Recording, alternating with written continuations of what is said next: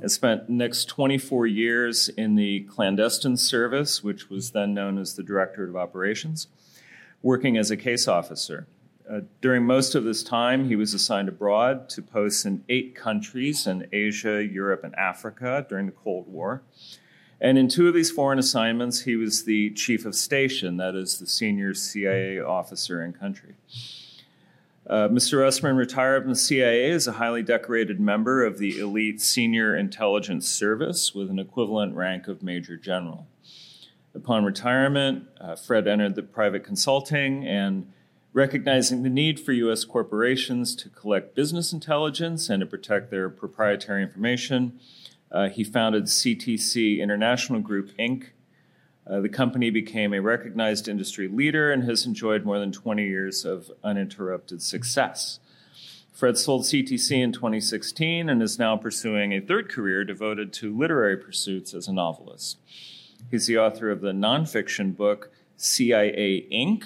Espionage and the Craft of Business Intelligence, and three novels The Case Officer, Plausible Denial, and most recently, False Flag, all published by Regnery Fiction. He will soon publish a memoir of his career in the CIA entitled The Last Cold Warrior. Fred is fluent French speaker and holds a BA in sociology from Oklahoma State University. And Fred will also be one of our featured speakers tonight at the gala uh, and has generously made time to be with us here this afternoon to talk about the future of the CIA. So please welcome Fred Rustmann.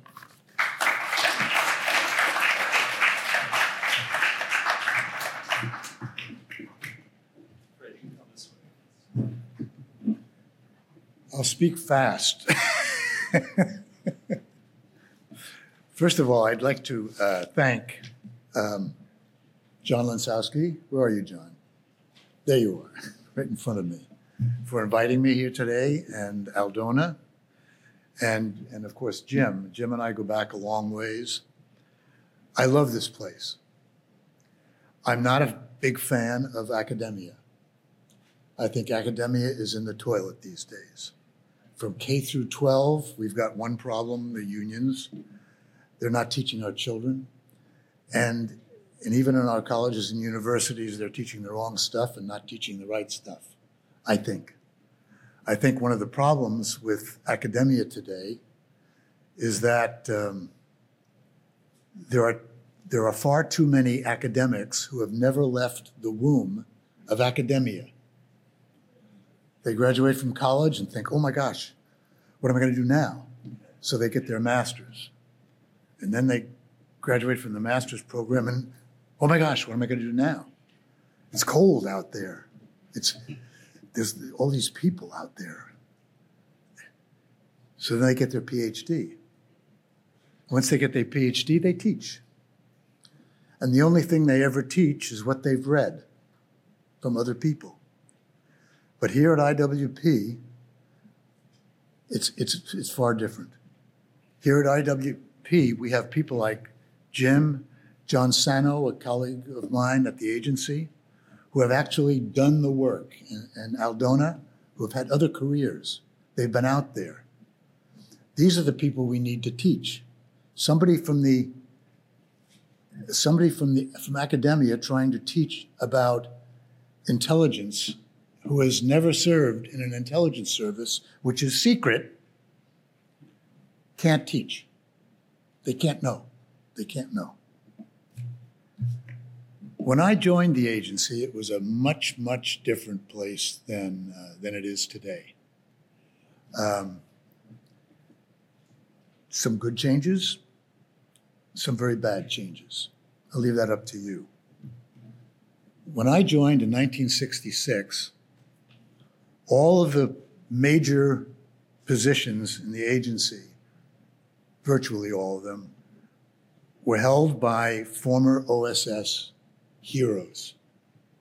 These were our best and brightest individuals in America. They were heroes. There was loyalty that went down, loyalty that went up, duty, honor, country. It was all there.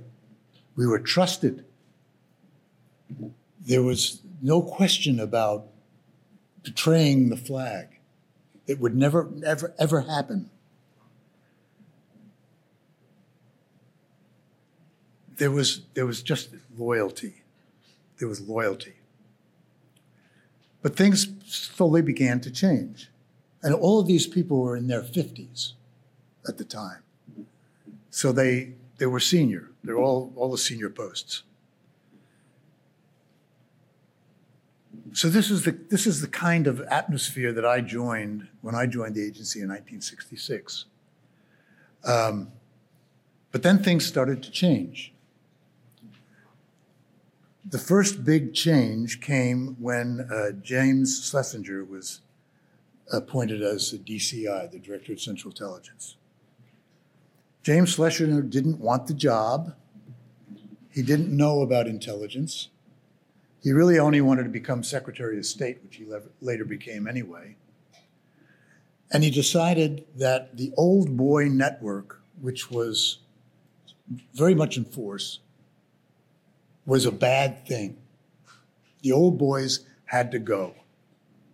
So he engaged in a purge of all of these, many of these, most of these OSS veterans a lot of us at the bottom were very happy about this in a way because it opened up stations and bases and, and divisions for us to move up into because there was a blockage there. But for the most part, we missed them. And it was a horrible blow to the agency. Morale in the agency plummeted. The secrecy veil that the agency worked under all but disappeared. At that time, we didn't have congressional relations. We didn't talk to Congress. We talked to the president. We didn't have any public relations. Uh, if, a, if a journalist called the agency, there was no place for them to, to talk, so they would call Richard Helms, or whoever was di- director, and they'd ask him a question, and he would say, No comment. That's what it was. No comment. We were a secret organization. We didn't talk about what we did at all.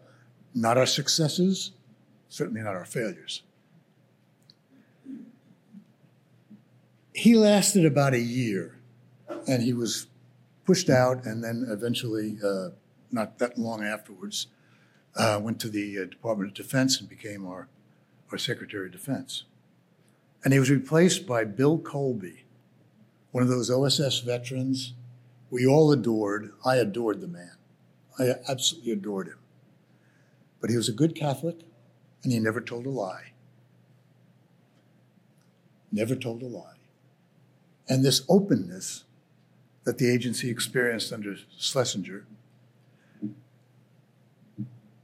was pushed even further, and Bill Colby couldn't handle it. So with all these, with all this extra o- openness, we had something called the Church and Pike investigations, where they came. I'm sure you're all aware of it. When they came, and they were looking into all of the nooks and crannies of the agency and all of the dirty deeds that the agency had done over the years, and and Bill Colby allowed this to happen. In fact, uh, Richard Helms, who was a very very close friend of his, never spoke to him again after that. The openness and the, the church and pike committees came, they came into the agency with dozens of 30 something lawyers sitting all of our senior officers down and interrogating them about all of the bad deeds that the agency did. Morale plummeted the d- decline of the agency's operations plummeted because nobody wanted to do anything to get caught having a flap. Having a having a, having a success was one thing, but if you had a flap, that was much much worse. One of the things that uh, John is very aware of and famous for is political covert action. He's written some excellent stuff on it. the best. China, for example, which is what John wrote about, is running this country through its own political action. America used to do, a CIA used to do political action. There was a huge room with all these desks. It was like a newsroom. And what political covert action is essentially is influencing governments to be more favorable towards the United States than to um, communism or, or, or the opposite. And what we would do is we would write articles, press articles, for different countries, journalists in different countries, and place these press articles. During the church and Pike Committee meetings, they found this out, and our press at the time said, wait a minute, we can't have that. We can't influence other countries politically with, with with press placements because if we do that, the press placements will be picked up by American press, and then we'll push that story as well, and that, that's not right. So they stopped it. The agency was built on as a three-legged stool: intelligence collection, intelligence analysis, and covert action as permitted by the President of the United States. They cut the leg off of the stool. It has never recovered. It has never recovered, which is part of the reason we have so many flashpoint wars all over the countries these days, because we aren't in there influencing them in the proper direction. The next big blow to the agency came when Jimmy Carter got elected. He was a West Point, he was a um, uh, Annapolis graduate, and he and he promoted his Stansfield Turner, who was one of his classmates at the at Annapolis, to become the next um, CIA director.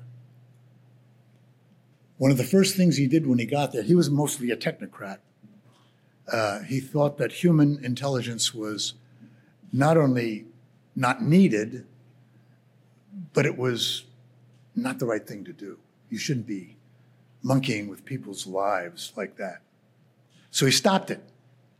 He sent the most ridiculous cable nobody from IWP would ever, in any position of authority, would ever permit this to happen, which is why we need IWP. He sent a cable to all stations and bases, which I read, which said, We shall no longer recruit venal spies we will recruit only patriots. So no more giving them money. If they're working for money, that's bad. We're going to get patriots. We're going to get people that love America and ignorance. It goes beyond ignorance. And then he sent his other, another West uh, Annapolis graduate, a guy named Rusty Williams, to all the stations and bases worldwide I was in Hong Kong at the time, and I experienced this firsthand because I was going through a, a marriage split. His, his, he was told, Rusty Williams was told, some of these case officers are immoral, they've got a high rate of divorce, so therefore we have to cull them out. He didn't understand that case officers did indeed have a high rate of divorce because they worked hard. They were at, we'd work in the embassy all day long doing our cover job. And then we go out in, in nightfall and do our CIA work, our agent handling, what have you. And this caused a lot of problems with marriages. But he didn't know that. So he went along and he started another purge, a purge of case officers who had divorce problems for example, I had been overseas the whole time, uh, from the, almost from the day one after finishing uh, my training overseas, one, one station after another. And um, now I couldn't stay overseas anymore because I was, I was going through a separation. So we had to bring you back to America. My best friend in the agency in Hong Kong was at the same position, was in the same position. We both had to come back. I went to the farm to teach um, clandestine tradecraft, and he went to a sta- to a domestic station. It went down and down and down, and about a year later, Stansfield Turner had a, an epiphany, and he said, "Wow, wait a minute. We actually need these case officers, and we actually need human sources. I mean, after all, human sources are the only types of sources that can ever can actually give you plans and intentions of the enemy. Technical stuff is great. That You can see the tanks coming up to the border, and you, you can hear all this poles, ears on poles. This is all good for what they're doing, but what they're planning, that comes only in the minds of a few, and that's why we need human human uh, intelligence. So with when morale was high, production was high. When morale was down, production fell. And the ultimate problem with all of that was that people started doubting their loyalty, the loyalty to the country, to the CIA. They didn't like it working there anymore. And so things started going downhill very fast. There were more purges under this Rusty Williams, as I said. In 1980, our first defection occurred. A guy named David Barnett was caught spying for the Russians out of Indonesia, case officer. He was number one, first one ever. In 1985, just five years later, we found Edward Lee Howard, Heard of him? Went to the USSR, defected, case officer. Sharon Scranage was a uh, OSA, an operational support assistant in Ghana, who was found sleeping with a Ghanaian case officer and giving information concerning the CIA. Aldrich Ames began his betrayal in 1985. And Larry Wu Tai Chin, a friend of mine, I was in the China program at the time, was uh, discovered spying for the Chinese. Gave him all of the case officers' names, including mine. So morale, mission, leadership went way down. In the 90s, the, the wall collapsed government, Congress again thought we're kind of obsolete, we're not needed anymore. And so morale sank even further. A series of revolving door CIA directors came and went. Um, budget cuts happened. A lot of us just bailed out, me included. And um, Today, the agency is a different, different place from the time I was there. When 9 11 occurred, when 9 11 occurred, emphasis on human intelligence again plummeted because of budgetary reasons, and more paramilitary, obvious Afghanistan and whatnot took over. And they, so the agency really changed there, probably for, probably for the for good reasons. There were other bad reasons that the agency changed, and part part of it was the diversity. Um, we started sending um, female case officers, for example, to places like uh, Saudi Arabia, where they couldn't drive, or they couldn't go out without a man. And the Saudi um, agents didn't want to be sitting in a safe house with a woman. So the sensitivities in America, they're one thing. Sensitivities, but, but, but a foreign intelligence service, they have to be very conscious of the sensitivities of, of the country that you're in. Because we're trying, we need them. We're there to coerce them into working for us, giving us information, liaising with us, helping us. That's what we need to, so we don't need to go and insult them. So a lot of this stuff, to get back to the IWP, this is where you learn so that mistakes like that never ever happen. They should never ever happen. Okay, you've got the CIA guy up here. You must have questions. I'm going to cut it off short so that I have some questions. I know that a lot of you would be interested in who shot Kennedy and uh, all this. So let me open it up to questions now. Yes, sir. I'd like to ask you, as former CIA and the the other gentleman here from the FBI, we appreciate your being here. You know, going back to when I came to DC and Homeland Security was just established. As I recall, I can't remember who was pre- president when he said, if you don't get the CIA and the FBI to communicate, I'm going to fire both of them. Who was that? I don't remember. Was, did you remember? Maybe it's Bush. I don't know. Was it a Bush? I think it was Bush one. Anyway, Started uh, Homeland Security. Let me ask you about the relationship today with regard to the cooperation and effort between the two agencies, and of course now we've got Homeland Security, which was a reaction, I guess, to 9/11, and that was a Bush idea. Yeah, Was establishment of another agency, and that seems to be where America always goes. They want to establish another uh, another agency. They already had the agencies, but they weren't working together. So I'm just curious what your observations would be about it today. Starting. Homeland Security, I'll I'll get to the agency and FBI thing in a minute, but starting Homeland Security was probably a good idea to consolidate all of that. One that was not a good idea was the uh, National Intelligence Office.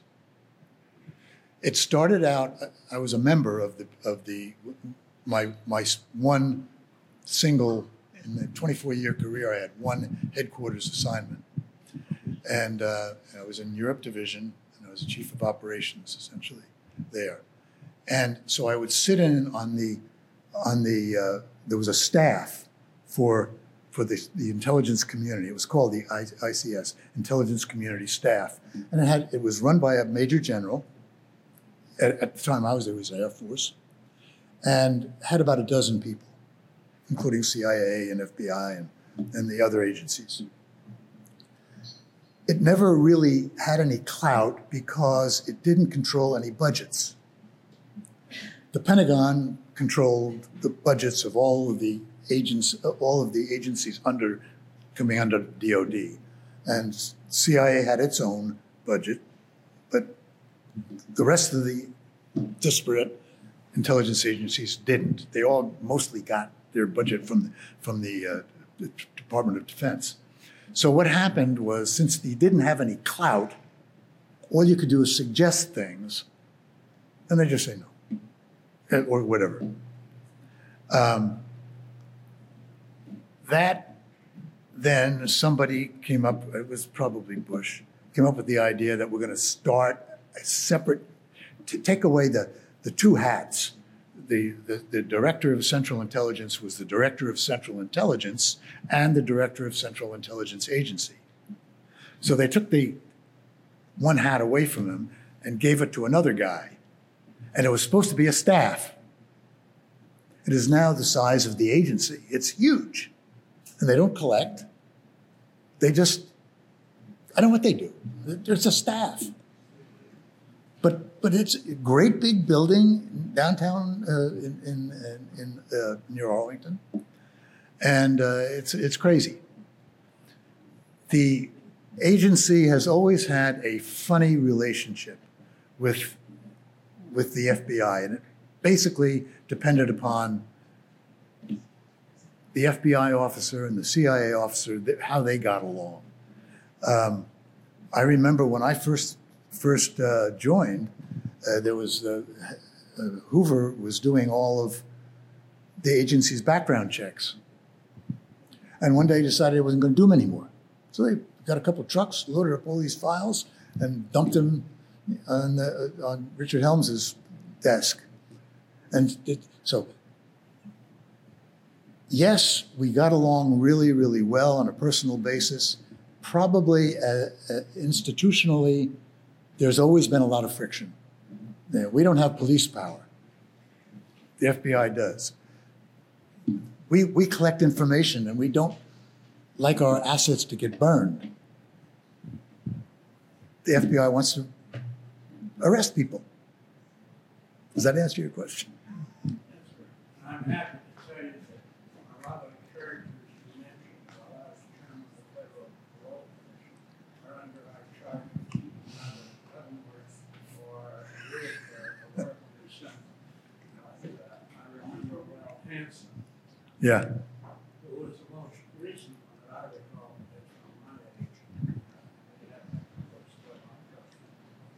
Yeah. Outer James, too? Yeah. Any other questions? Yes, sir. Uh, Are you familiar with the book? I assume you are, The Looming Tower. And is it true that the, uh, what, what the author alleged, which was the CIA was asked very specific questions by the FBI, and they lied to cover their sources and not tell them where certain people were, who were in fact were, you know, running the operation to take down the towers. Is that true, or is that a fiction made up by that author to sell I, books? I, I don't believe it. The one thing, one thing about the CIA case officers, we were referred to as a reliable source in any intelligence reports. It is just a reliable source, period. That's the best. Take it to the bank. We never, ever lie to America. We lie like hell when we're overseas. We break into embassies. Maybe we don't do it anymore. I don't know. We break every rule under the books, or we used to. Nowadays, there are more, there are about as many case officers in the agency today as there were when I entered on duty in 1966. Guess how many lawyers we have? We have lawyers in every major station and base. And what are they doing? They're saying, don't break any laws. Don't make, don't make any mistakes. Don't do this. That's what they do. But we, we as an agency would never lie to another American service, whatever.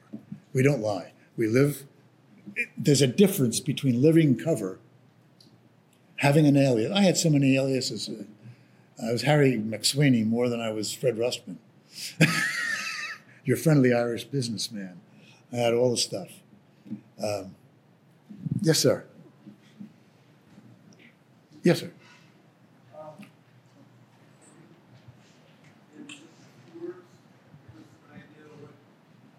needs to be done to correct this mess? Can you uh, give us a- an idea in just a few words, what needs to be done to correct this terrible mess we're in? Go get back to basics. Get back to basics. Human source recruitment. That's what we need to do. More of. Get away from the other stuff. Paramilitary is good. I mean, what we did in, in Laos, the largest paramilitary operation ever, what we did in Afghanistan, first in, this was agency, this was agency was wonderful what they did in no time. Our officers with pallets of $100 bills, just giving them away. That's how trusted we were.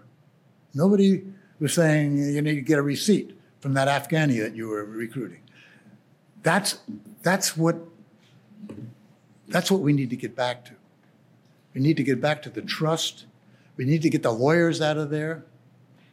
When, when I joined, the OGC, the Office of General Counsel, consisted of Larry Houston, who was a colorful OSS hero, a paralegal, and a secretary.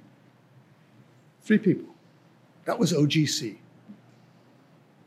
With as many case officers as exist today. Everything else is bloated. Everything else is, and, to, and far, far too many lawyers telling us what we can't do. We need to be overseas. We need to be breaking into embassies. We need to be getting what we need to protect this country in any way we can get it and be honest with our people. Yes, sir. John.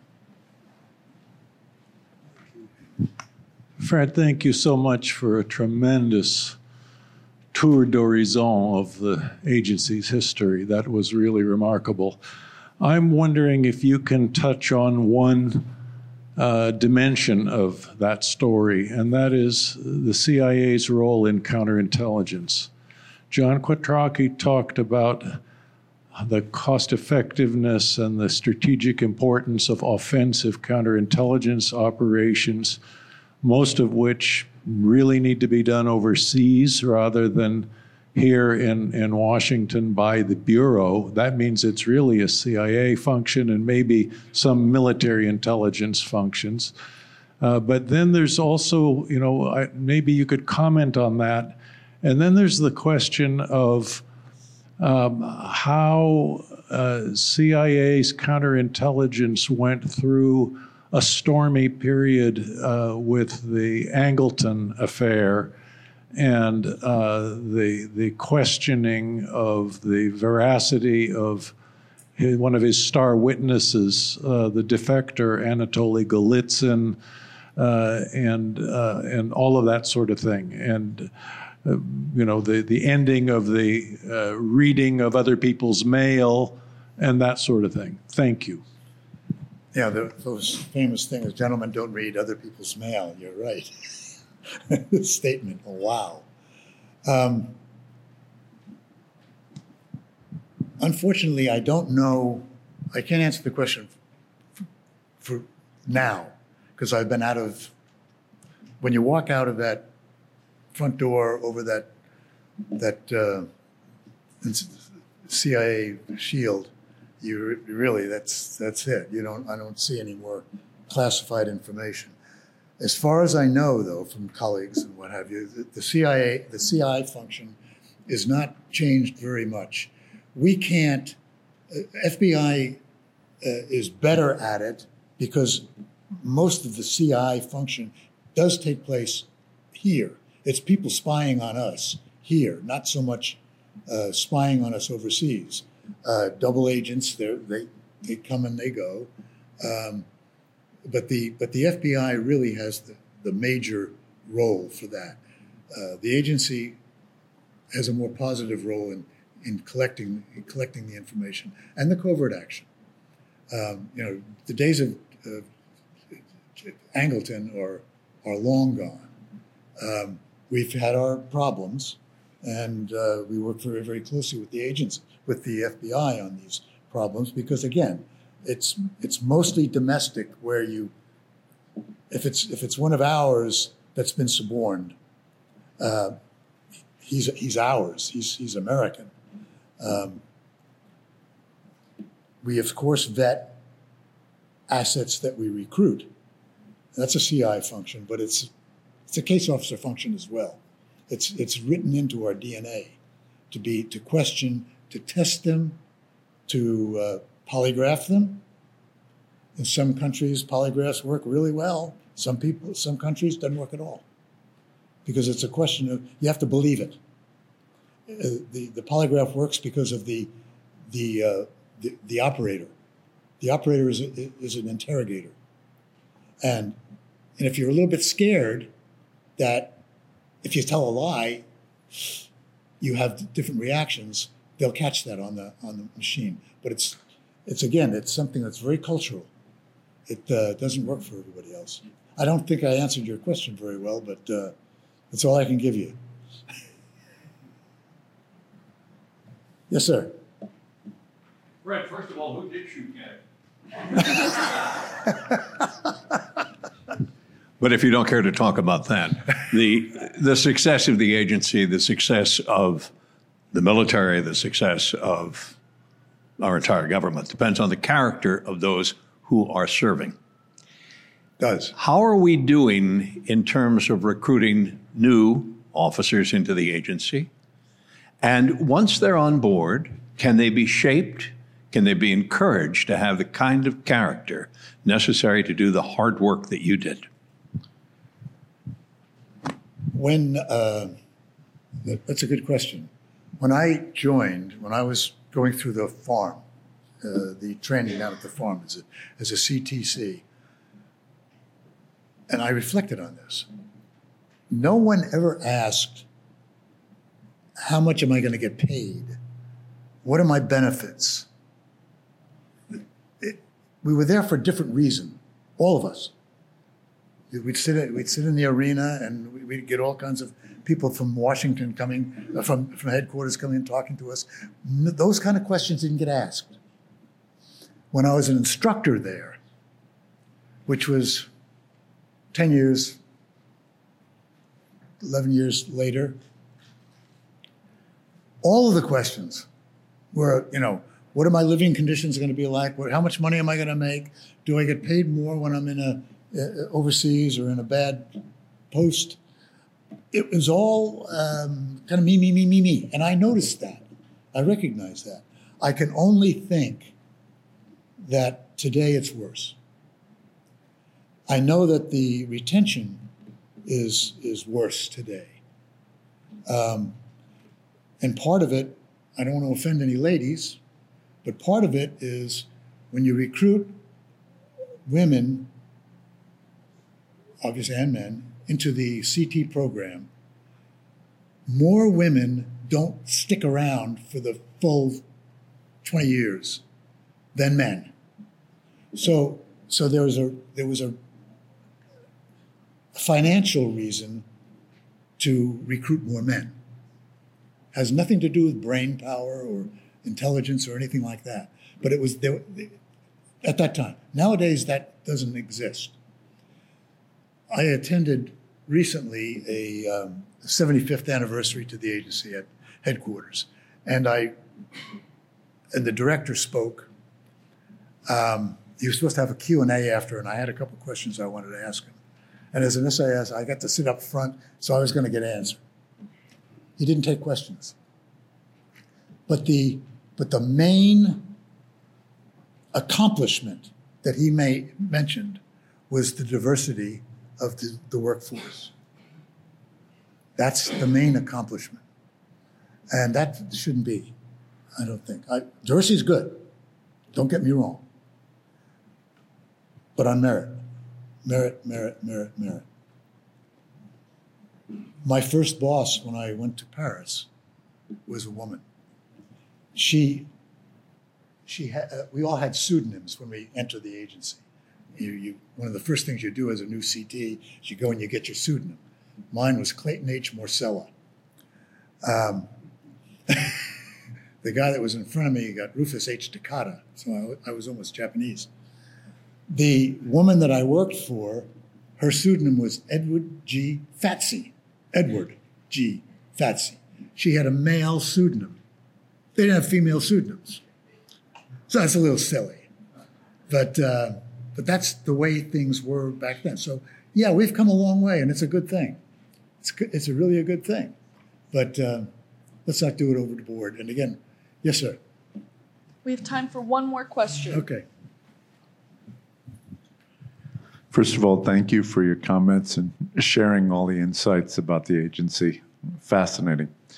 Um, one, one of the questions I have is we live in a world where technology has, you know, just penetrated every aspect of life and it is growing so rapidly. We now have artificial intelligence. Does all of this technology evolution help the CIA, or does it make it that much more challenging? Um, really, both. Um, I, when I joined the agency, all the case officers had manual typewriters. The, uh, the secretaries had the IBM Selectrics. It was really terrific. When the Wangs came in, those our first computers were word processors. There were Wangs, and um, they had to be in a sealed, uh, vaulted area because the emanations that they would set off. So we had to be careful. Um, but nowadays, it's almost paperless, and it's pretty darn secure, and it's a good, and it it, it but for handling agents, for handling agents, I would still stick with the old dead drops and chalk marks. And even even when I was active, when uh, technology was not as overpowering, is maybe the word, as it is today, uh, I would fun with the uh, technical services guys and say, "Yeah, I know it worked on the bench, but as soon as you give it to an agent, it doesn't work anymore." And so, the human touch. Uh, if an agent gets caught, oops, I'm sorry. If an agent gets caught with spy gear, anything, in his house, he's dead. So my, when I was handling agents, my thing was never, ever give them anything that would be compromising. And all technology is compromising. So that's the, the bad side of it. Dead drops are really good. That's it? I getting the hook? Okay. Thank you. Oh, yeah, great. Yeah.